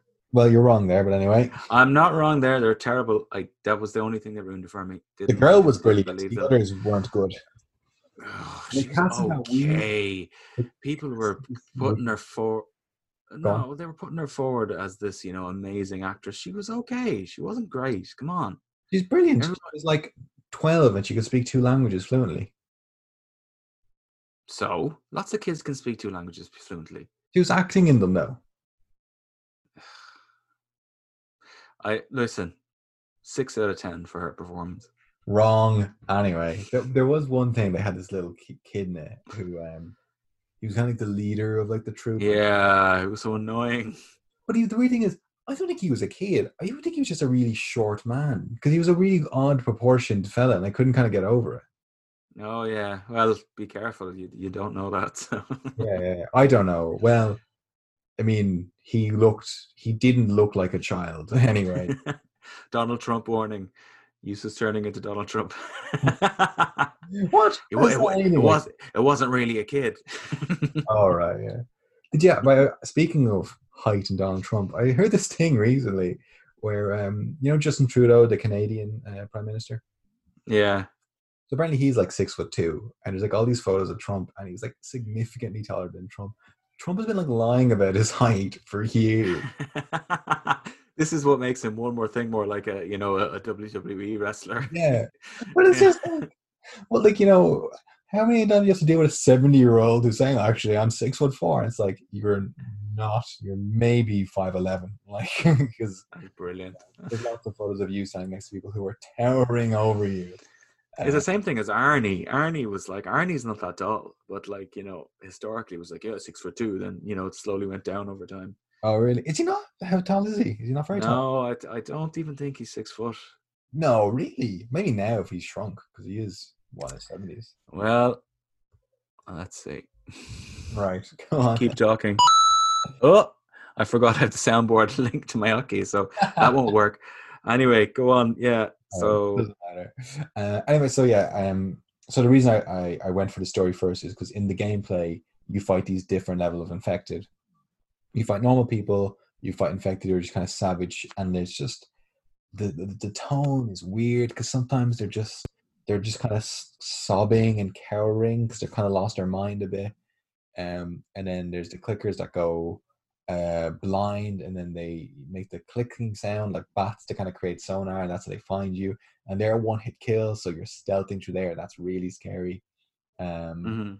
and then you know, you even when you kill them stealthily, a lot of time you like sneak up right behind them and you grab them, and it's like, no, don't do that. They're invincible. Like, um, yeah. you fight some like bigger ones who are kind of covered in armor as they turn into the kind of the, the the fungus which is overtaking them. And the thing is like the fungus overtakes them and splits across their face and everything so that's why they go blind. And then eventually they kind of just they die and the fungus like clinks like the walls and the floors and grows again and just puts out more spores. Um so it was a really good kind of development of this fungus that set the characters and how they look and how they move and everything um and they fight in very different ways. Also they did this really good thing of they do a couple of um kind of set scenes uh, in the game as you go through it. Like there's one point where Joel gets like pulled upside down in a trap and he's hanging from the ceiling, and you have to shoot these Yeah. zombies that are running at you while Ellie's trying to free you, and it's so scary because you can't move. Um, there's a couple. I love that. Yeah, you got That a was one rifle. Go on. That was one scene that I remember, especially you know when you're pushing the car through the neighborhood and like all the infected are coming at you from all over. That was really memorable as well. But uh, Arnie's six foot two according to official records. I don't believe it, but anyway. Right. on. What's the point then if you don't believe it? Why are you looking it up? Only if it agreed with you. I've seen him in movies. He doesn't look that tall compared to other people. Like the Last Action Hero, he's not much taller than that kid. You don't know how tall the kid is. He's a kid. He's not six foot two. Kids can be tall. He's like he's a kid. Kid. You were about six one and about sixteen. I wasn't. I I probably was actually. yeah, you were. I was a giant child. I don't know. anyway, yeah, go on. Anything else for us on gameplay? you were a huge child. I was a huge child. uh, I remember we were talking about, um, we were like, we were playing with our cousins, we were like little kids, and we'd have like pillow fights with each other. And uh, you would just like swing and hit somebody with a pillow, and it would be like sending them across the room. I don't know. I was a quick, early developer, Yeah. size wise, not not brain wise. That No. took a long time. Um, Um, but that's kind of it with the, with the gameplay. Just had some nice things with uh, the crafting is really nice. The whole like they, they they did this thing really well of the way they laid out like drops that you find were really well. So you'd have a big fight, and you would like you know you lose all use all your ammo and everything, and maybe all your health, and then the game you would be like okay I need something, and you'd keep going for long what seemed like long sections where you wouldn't find anything, and they wouldn't have any enemies there but you would spend so long being what if there's an enemy around that corner? And that just worked really well. So it was a really tense game it really Mhm. balanced stealth very well with the the combat. Got a bit of a criticism like basically sorry from the ratings across the board this is like the high 90s 10 out of 10 with everybody. Some people did kind of criticize it for being um for being the combat being a bit bad but i mean i love the combat. I thought it was really fun. I thought it was really visceral um I, I thought it did get a bit samey after a while, to be honest, myself. All right. Well, I mean, Yeah, you're not the only person who thought that. Um, yeah, but winner winner of over 240 Game of the Year awards, so you know that Yeah. says enough. but well, I mean, like the remaster is like the top game on PlayStation 4, one of the top games on PlayStation 4, and the original is one of the top on PlayStation 3. You know what I mean? So Yeah, it's competing with a huge catalog of games. You know, so it's done a pretty good job. Yeah. agreed. Um, I think that's kind of it for the story and the gameplay. Um, it's really good. The the mocap does such a good job of working of creating it that that feel. Um, the characters are so likable, and there's a load of bits there I didn't kind of go into in the storyline. There's a there's a lot more to it. Like you meet across the two brothers who have their own sad story. Um, Bill with the car as well. stuff with Tess. It's it's great. It's a really really good game. Uh, if you haven't played it, I highly recommend it. It is not dated at all. Um, I actually played it there a little while ago. Um, and actually, I noticed something when I've watched a lot of people do like their first kind of looks at this and, and their opinions of it the first time. The first time you play the game, when Sarah gets out of the bed and it's the sequence, everybody I've seen play it, they don't move for like the first 30 seconds because they don't realize it's gone from the sequence to a playable game. Yeah, yeah, that, that's a, one of the little kind of beautiful things, you know, just to add to the list of beautiful things in this game. Yeah. And uh, you know, before, if we, before we move on to something else, uh, there's a little part in this game. Do you remember the? I think it's is it Ish the name of the guy? Ish. Yeah, where there's some guy who like went out to sea or something uh, to try and survive, and then he ran out of uh, stuff, like uh, you know, stuff to let him survive, survival stuff. Oh, my language is terrible today. Sorry. Um, and then he went into the sewers and set up his little community. And you don't see him at all, but all you do is read about him uh, through notes that he's left, and you can see that he's wondering, should he let Oh, people in? Yes. Yeah, Yeah. and then he lets people in, and he's thinking, should I let them survive and stuff like that? You know, it's just such a incredibly like you know grim, but also in depth, and like you know this this you know eh, the questioning, uh, you know the question that he has about himself and stuff. You know, it's just such a deep story to put in there with someone you don't even meet. Yeah. You yeah. know, I know what you mean. Yeah, you just see like the the way some people are developing and that kind of thing, and which was the kind of idea of what they wanted to do with this is how do people react in this, and you know, quickly enough, if, as far as this game's concerned, people kind of turn on each other, and uh, Joel. Uh, Joel doesn't turn on people, but he does some horrible things to survive. Like Mhm. you know, just like a couple of scenes where you know somebody like attacks you and they're trying to like push your face into like a shard of glass, and you did like you know, like mash square to then overpower them, and then you smash them into, it, and it's like, oh god, this yeah. you know, this is very graphic. yeah I, I yeah it's, it's it was a little bit too much for me at times to be honest but um i guess that's what humans are capable of so you know Well, it's not gratuitous violence. You know what I mean? Like I'm not sitting there thinking this is great. You know? Yeah, I- I'm yeah. not.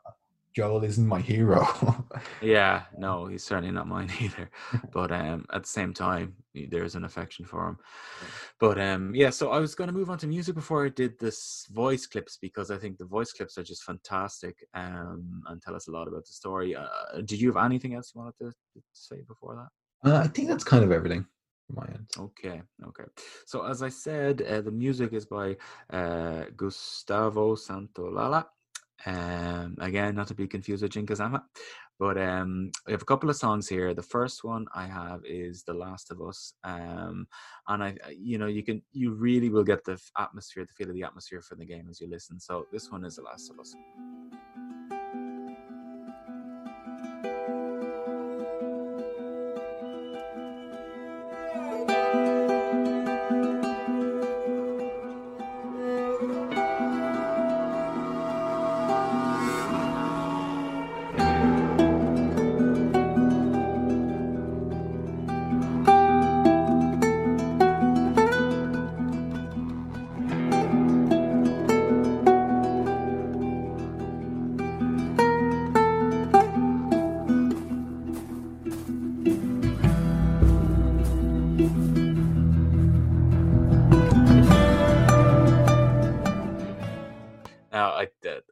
Absolutely love that.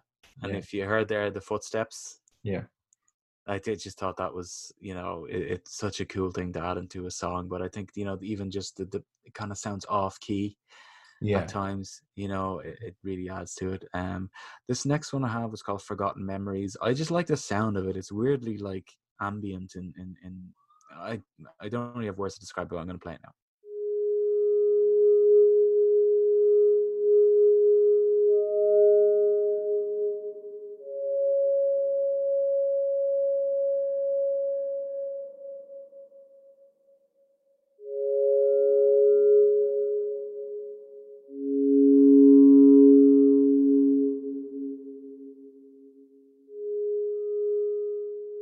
Like it's just one instrument, you know, Yeah. and yeah. uh, you know it, it says a lot. Um, the next one is called The Hunters. I really love this one. It's basically just drums, um, but there's something so primal about drums, you know. Um, and I think how primal humans have become after this. Um, you know, in, in this game, it says a lot. So I think it goes very well with it. So this is the Hunters.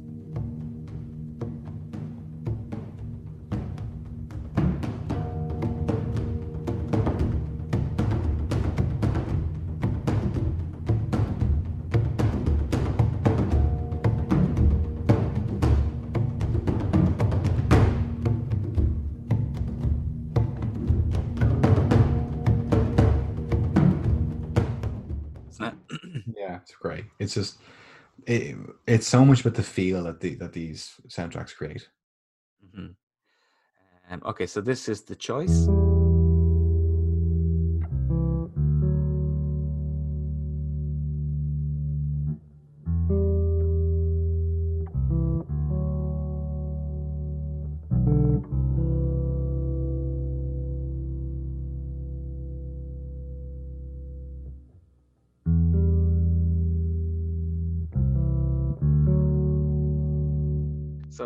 You can hear that, you know, that's just one guitar, you know, or one bass, Yeah, you and it- know. Uh, but go on, sorry. it it just works so well with the when it's in the game and with the way that it's you know the camera is like directed and stuff like that the way the characters move and because all this stuff happened real you know um it just it just fits it so well with the narrative like all these little bits all add together to make the one full piece that is brilliant Yeah, and it's so isolating, you know, that one like he, he's wa- he, he he's not moving on to the next note quickly. You know, it it he's holding a note, you Mm. know, and it, it it kind of it does make you it just so fits the game so well. Okay, so only have two more songs left. This one is All Gone, No Escape.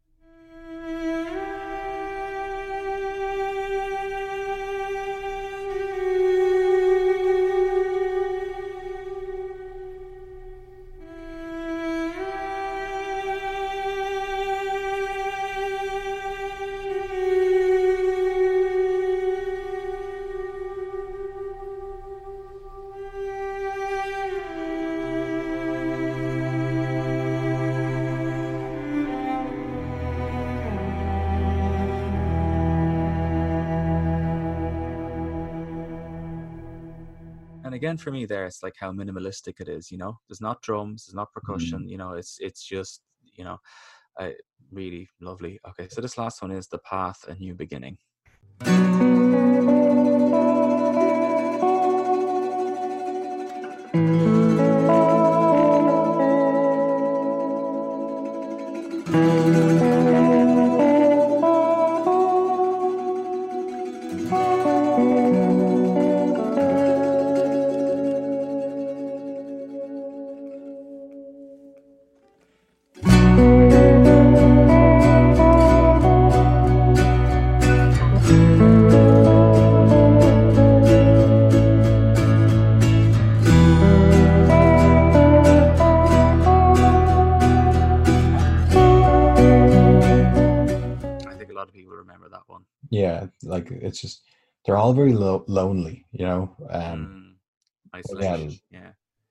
like that that one and the first one they're kind of the ones where if you think about the soundtrack you remember like oh yeah that you think of them but then all the other ones when you hear them again you're like oh yeah actually i remember this and i kind of remember the feel of the game at the time when that happened you know Mm-hmm. Same. Okay, so I'm gonna play some of the clips from the voice acting in this game, which we said is probably one of the, the standout points of the game. Yeah. Some of them are long, obviously, because they, you know, you have to get the whole scene to understand them. Um, as I said, the first one is Sarah's death, so prepare yourselves. You know, get a handkerchief or whatever you're crying to. It's not that- Um, as I said, this is hard for me to put in as a father, but anyway, here we go.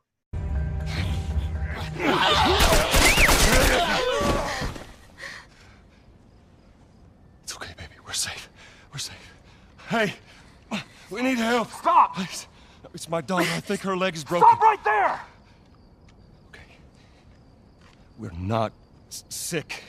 Got a couple of civilians on the outer perimeter. Please advise. Daddy, what about Uncle Tommy? We're gonna get you to safety and go back for him, okay? Sir, there's a little girl. But. Yes, sir. Somebody, we've just been through hell. Okay, we just need. Shit.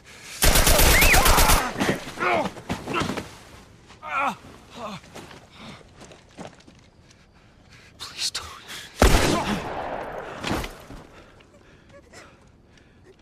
Oh no. Sarah. Move your hands, baby. I know, baby, I know. God. Listen to me, I know this hurts. You're gonna be okay, baby. Stay with me. Right, I'm gonna pick you up. I know, baby. I know it hurts. Come on, baby. Please. I know, baby. I know. Sarah. Baby. Don't do this to me, baby. Don't do this to me, baby. Come on. No.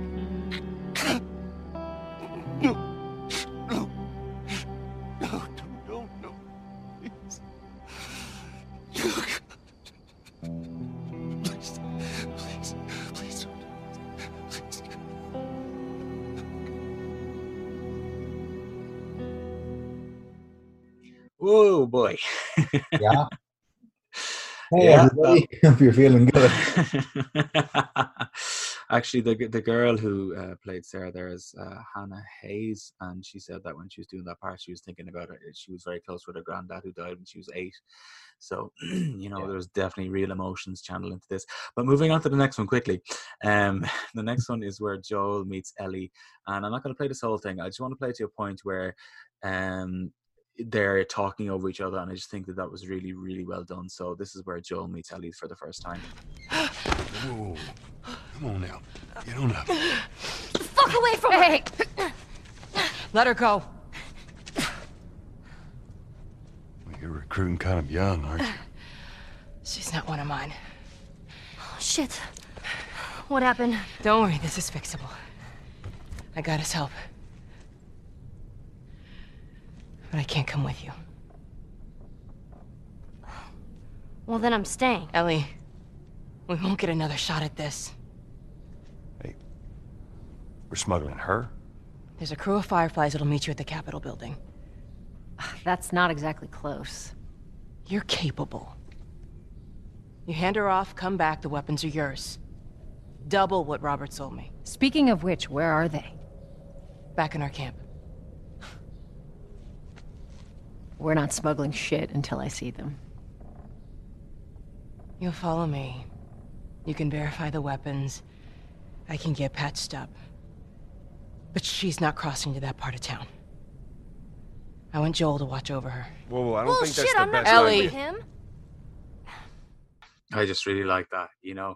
Hmm. Joel and Ellie are talking at the same time, you know, and, and Yeah. it, it's done so well, you know. It is just like a movie. Um. Okay, so this is It's Sorry, the go kind of thing that like you generally you wouldn't do like you would avoid that. You would avoid the mixture of sound or the confusion and stuff like that or what might be annoying or whatever but it, it doesn't come across like that. It comes across like real life you know Yeah, exactly. um, so this is one. Uh, this is the one of the funniest scenes I think between Joel and Ellie. They're uh, driving in a car, yeah um, and Ellie finds uh, a, a, a risque magazine in the back of the car. But it's just very funny their interaction. So, and uh, again, this is, scene, is a scene for me where Ellie perfectly fits uh, a fourteen-year-old girl. Yeah. Uh, ex- especially at the end where she throws a magazine out and she's like, "So long, dude." yeah yeah, so yeah. I, I, I'll play now. Hold on. Oh, man. Hey, what happened to sleeping? Okay. I know it doesn't look like it, but this here is not a bad read. Only one problem. Right there. To be continued. I hate cliffhangers. Where did you get that? Uh, back at Bill's. I mean, all this stuff was just lying there. What else did you get? Well, here. This make you all nostalgic? You know, that is actually before my time. that is a winner, though. Ah, well, better than nothing. Oh, I'm sure your friend will be missing this tonight. It's light on the reading, but it's got some interesting photos. Now, now, Ellie, that ain't for kids. Whoa! How how the hell would he even walk around with that thing? Get rid of that. hold Just- your horses. I want to see what all the fuss is about. Oh, why are these all stuck together? Um, I'm just fucking with you. Bye bye, dude. That's brilliant, isn't it? Yeah, it's it's uh, it's also like the first, not the first, but it's one of those times where they do seem to have that kind of parental thing, you know, like Yeah. time for his music taste and stuff like that. And like, yeah. you know, he's like uncomfortable. He's like, uh, I, you know, that's not for you. You know, he doesn't want to get into the thing. And um, his southern accent sounds like Hank Hill there. and I love the way she's uh, trying to wind him up. You know, it's just very, very Ellie. You know. Yeah, you know. Um, okay, and this is the last one I have, which I'm sure was what you were alluding, alluding to earlier, Yusuf. You'll know this one. Um, incredibly powerful emotional performance. So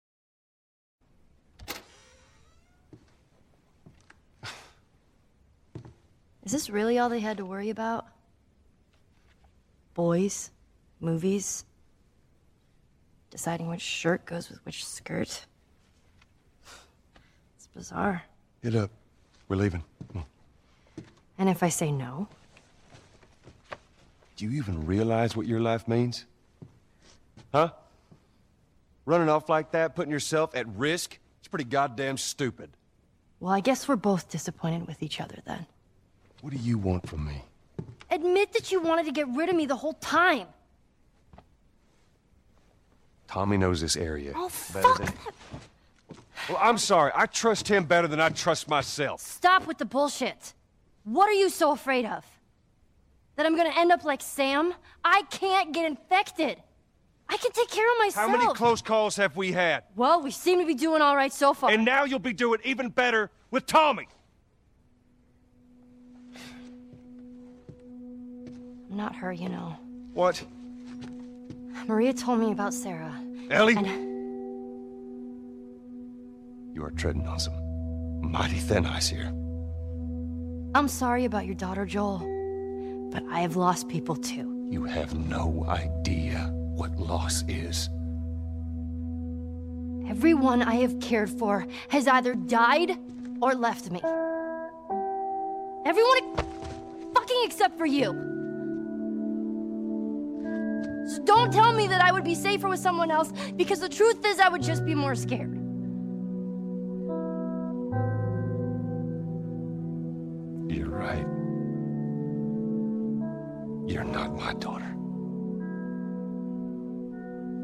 Sure as hell ain't your dad. And we are going our separate ways. No. It's just the best. Like the yeah, the best acting like I've ever come across in a game. And I, that says it. It's just the best.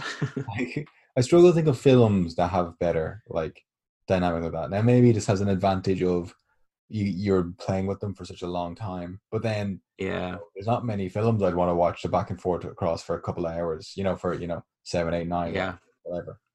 Exactly, exactly. So that is, um, you know, absolutely incredible performances by Troy Baker and uh, Ashley Johnson. Um, so yeah, beautiful, beautiful. Um, yeah. So anything else before we move on to the big quiz? Ah, There's one thing I want to add, and it's that um, so when you're walking around in the stealth kind of sections, and you need to be quiet, um, you have a torch, right?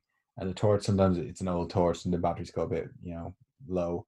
And you need to shake your controller for the torch to work. Yeah, I remember that. I'm actually to this day not sure because it makes a rattle sound when you do it. If the clickers can respond and hear that, but I'm uh, still too afraid to shake when they're nearby. I'll just wait. I'll just wait it out until they're further away. I'm just like I'm not. yeah. Like know, yeah, all right. Yeah, absolutely. you know those games where it's like, you know, oh, lo- lower the brightness on the screen till the thing is almost invisible. I remember my mate always- playing the game, and he's like, no, just I'm exactly the same. I put it up as high as I can. Like, absolutely not. That's just more things to hide out and scare me. I don't want to be scared. Yeah, absolutely. yeah, Um, I that's I think it's great when a game can leave an impact like that on you. You know. Yeah, Um, yeah. it's it is an art form, even though people don't see it as that. People think you know games are nerdish, but they're an art form. So absolutely. get fuck. used to it.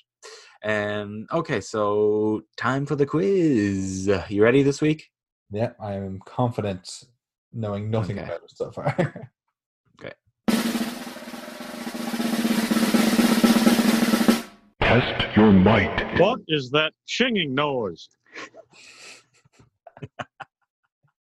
Chinging noise? That's what he said. Okay, you suck. I got you these questions three. And you know, I was feeling extremely generous this week, so I figured that I would give you multiple choice. All right, all right, let's go. Okay. Yeah. So, question numero uno. Uh, Naughty Dog were originally going to put in a chase scene which, with which infected animal? Is it A, a rhino, B, an elephant, C, a shark? Rhino. Oh, Ah, you suck at quizzes. You never get them right. It's an elephant. I mean, that's very Uncharted, isn't it? Yeah, well, there you bad. go. well, I guess they didn't put it in I think that, that would stand out horribly. Mm, true. Right. Um, I guess it would be a kind of weird dynamic because you're never really running away from anything in it, are you? In that kind of, you know, something behind you, Crash Bandicoot esque way. Not in that same way, no. Uh, okay, so question number two. They originally wanted another song to play in the car with Ellie and Joel, but they couldn't afford the rights. Was it, what song was it? Was it A, Helter Skelter by the Beatles, B, Ring of Fire by Johnny Cash, or C, Light My Fire by the Doors? Johnny Cash.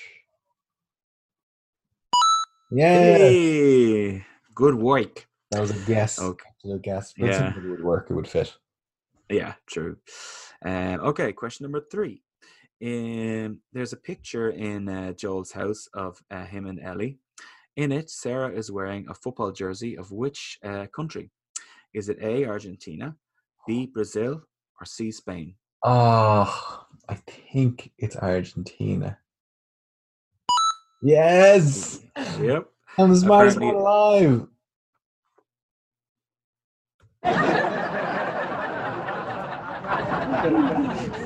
You waited too long to find that. You ruined it. I forgot what button I had at hockey to. I'm gonna edit Um, it so it's even longer.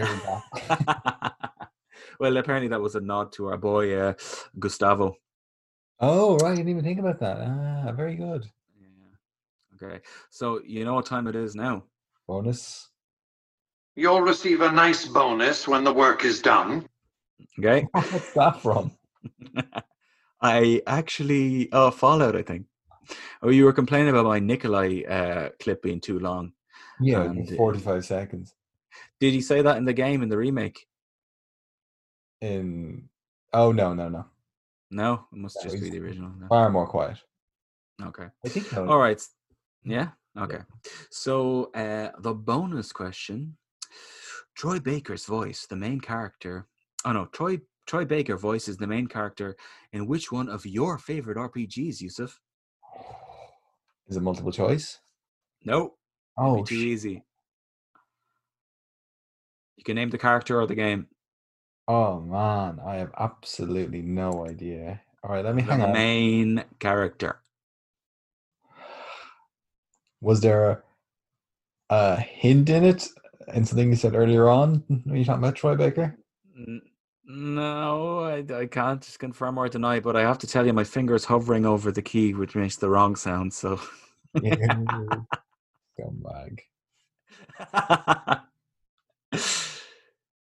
Dick duck, dick duck. one of my favorite ones. I don't know. I'd say it's your top five RPGs. Really? Okay. Yep, definitely your top ten. Well, we didn't do Final Fantasy Ten. Is that your guess? Yeah. Oh, Do you want another guess?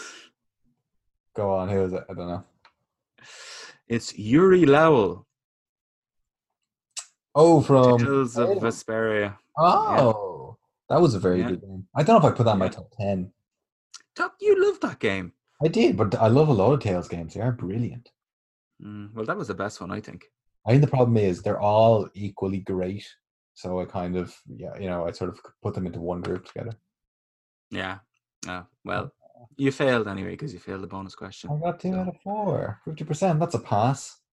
No, because you remember, if you fail the bonus question, you fail the whole quiz. Why am I doing the quiz then? Uh, just for fun, so people can follow along and see how stupid you are. Sound fun. Uh, not to you. Um, yeah, so I've really enjoyed uh, doing this game, um, and again, it, it crushes your narrative that I don't like modern games. So, yeah, Once again, this game. seven years ago. You Started two generations ago. It's on the most recent platform, PS4. So, Yusuf, you're wrong. Um, yeah, so uh, I don't know. Do we have any questions in this week, Yusuf? Any emails, comments, questions? well, I haven't checked the email thing, but I believe we do because I had someone email me, ask me to confirm what the email address was. So if you didn't check it, then this is not going on the right way. I did. Let me tell you who it's from. It's from one Brenda. Hello, Brenda. Oh. Thank you for writing us in. Yeah. And our question is the, the subject of the email is Tom Hanks. Oh, very and good. The, and the question is how can you not love Tom Hanks?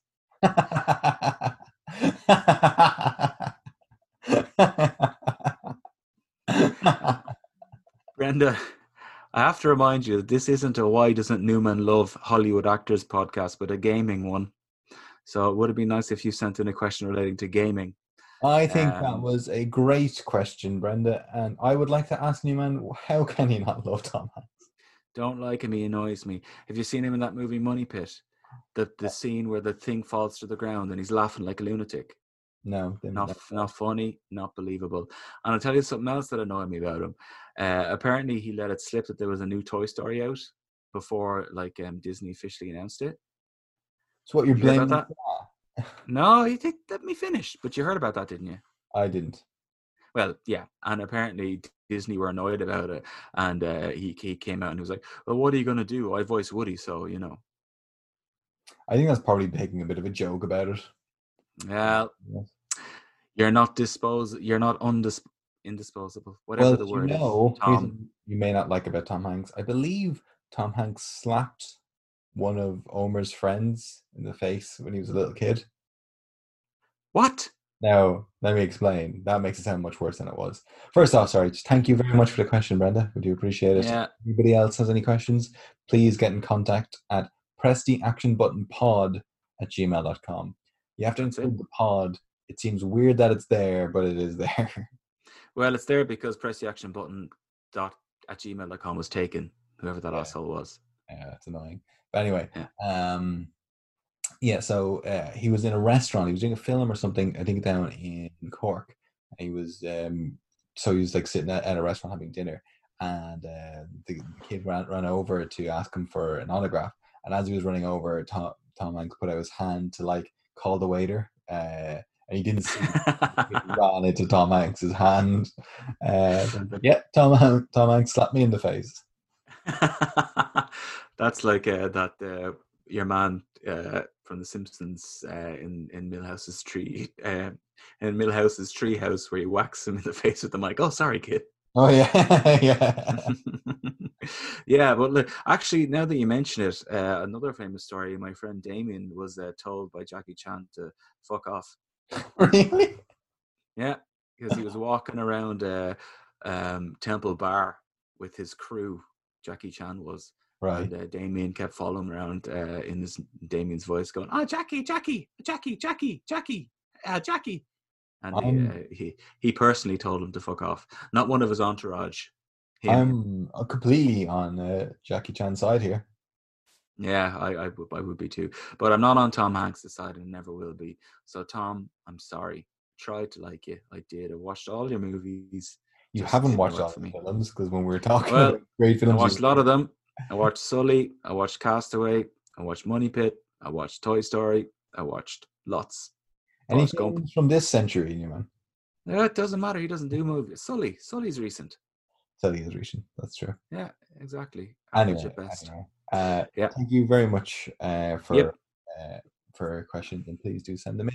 If you could also uh, uh, like on whatever you're listening on, ideally Apple Podcasts, because the Mhm. others don't really seem to matter in the same kind of way, from what I can tell. But please do anyway. Um, it does make a difference. It makes it more visible, um, and which allows other people to listen to. Yep, rate us, please. And uh, any questions and comments, very welcome. Apart from Tom Hanks' questions and criticism, is also not allowed. If you have any other questions about how Newman is the way he is, that would also be great. Uh, we can we can You put wouldn't that. fit that into one podcast. No, we wouldn't. okay, cool. Uh, well, that's it for me. Unless you've got anything else to finish. No, that's it. Just want to thank you guys for listening, and we'll see you next week. Okay, thank you and goodbye. Bye.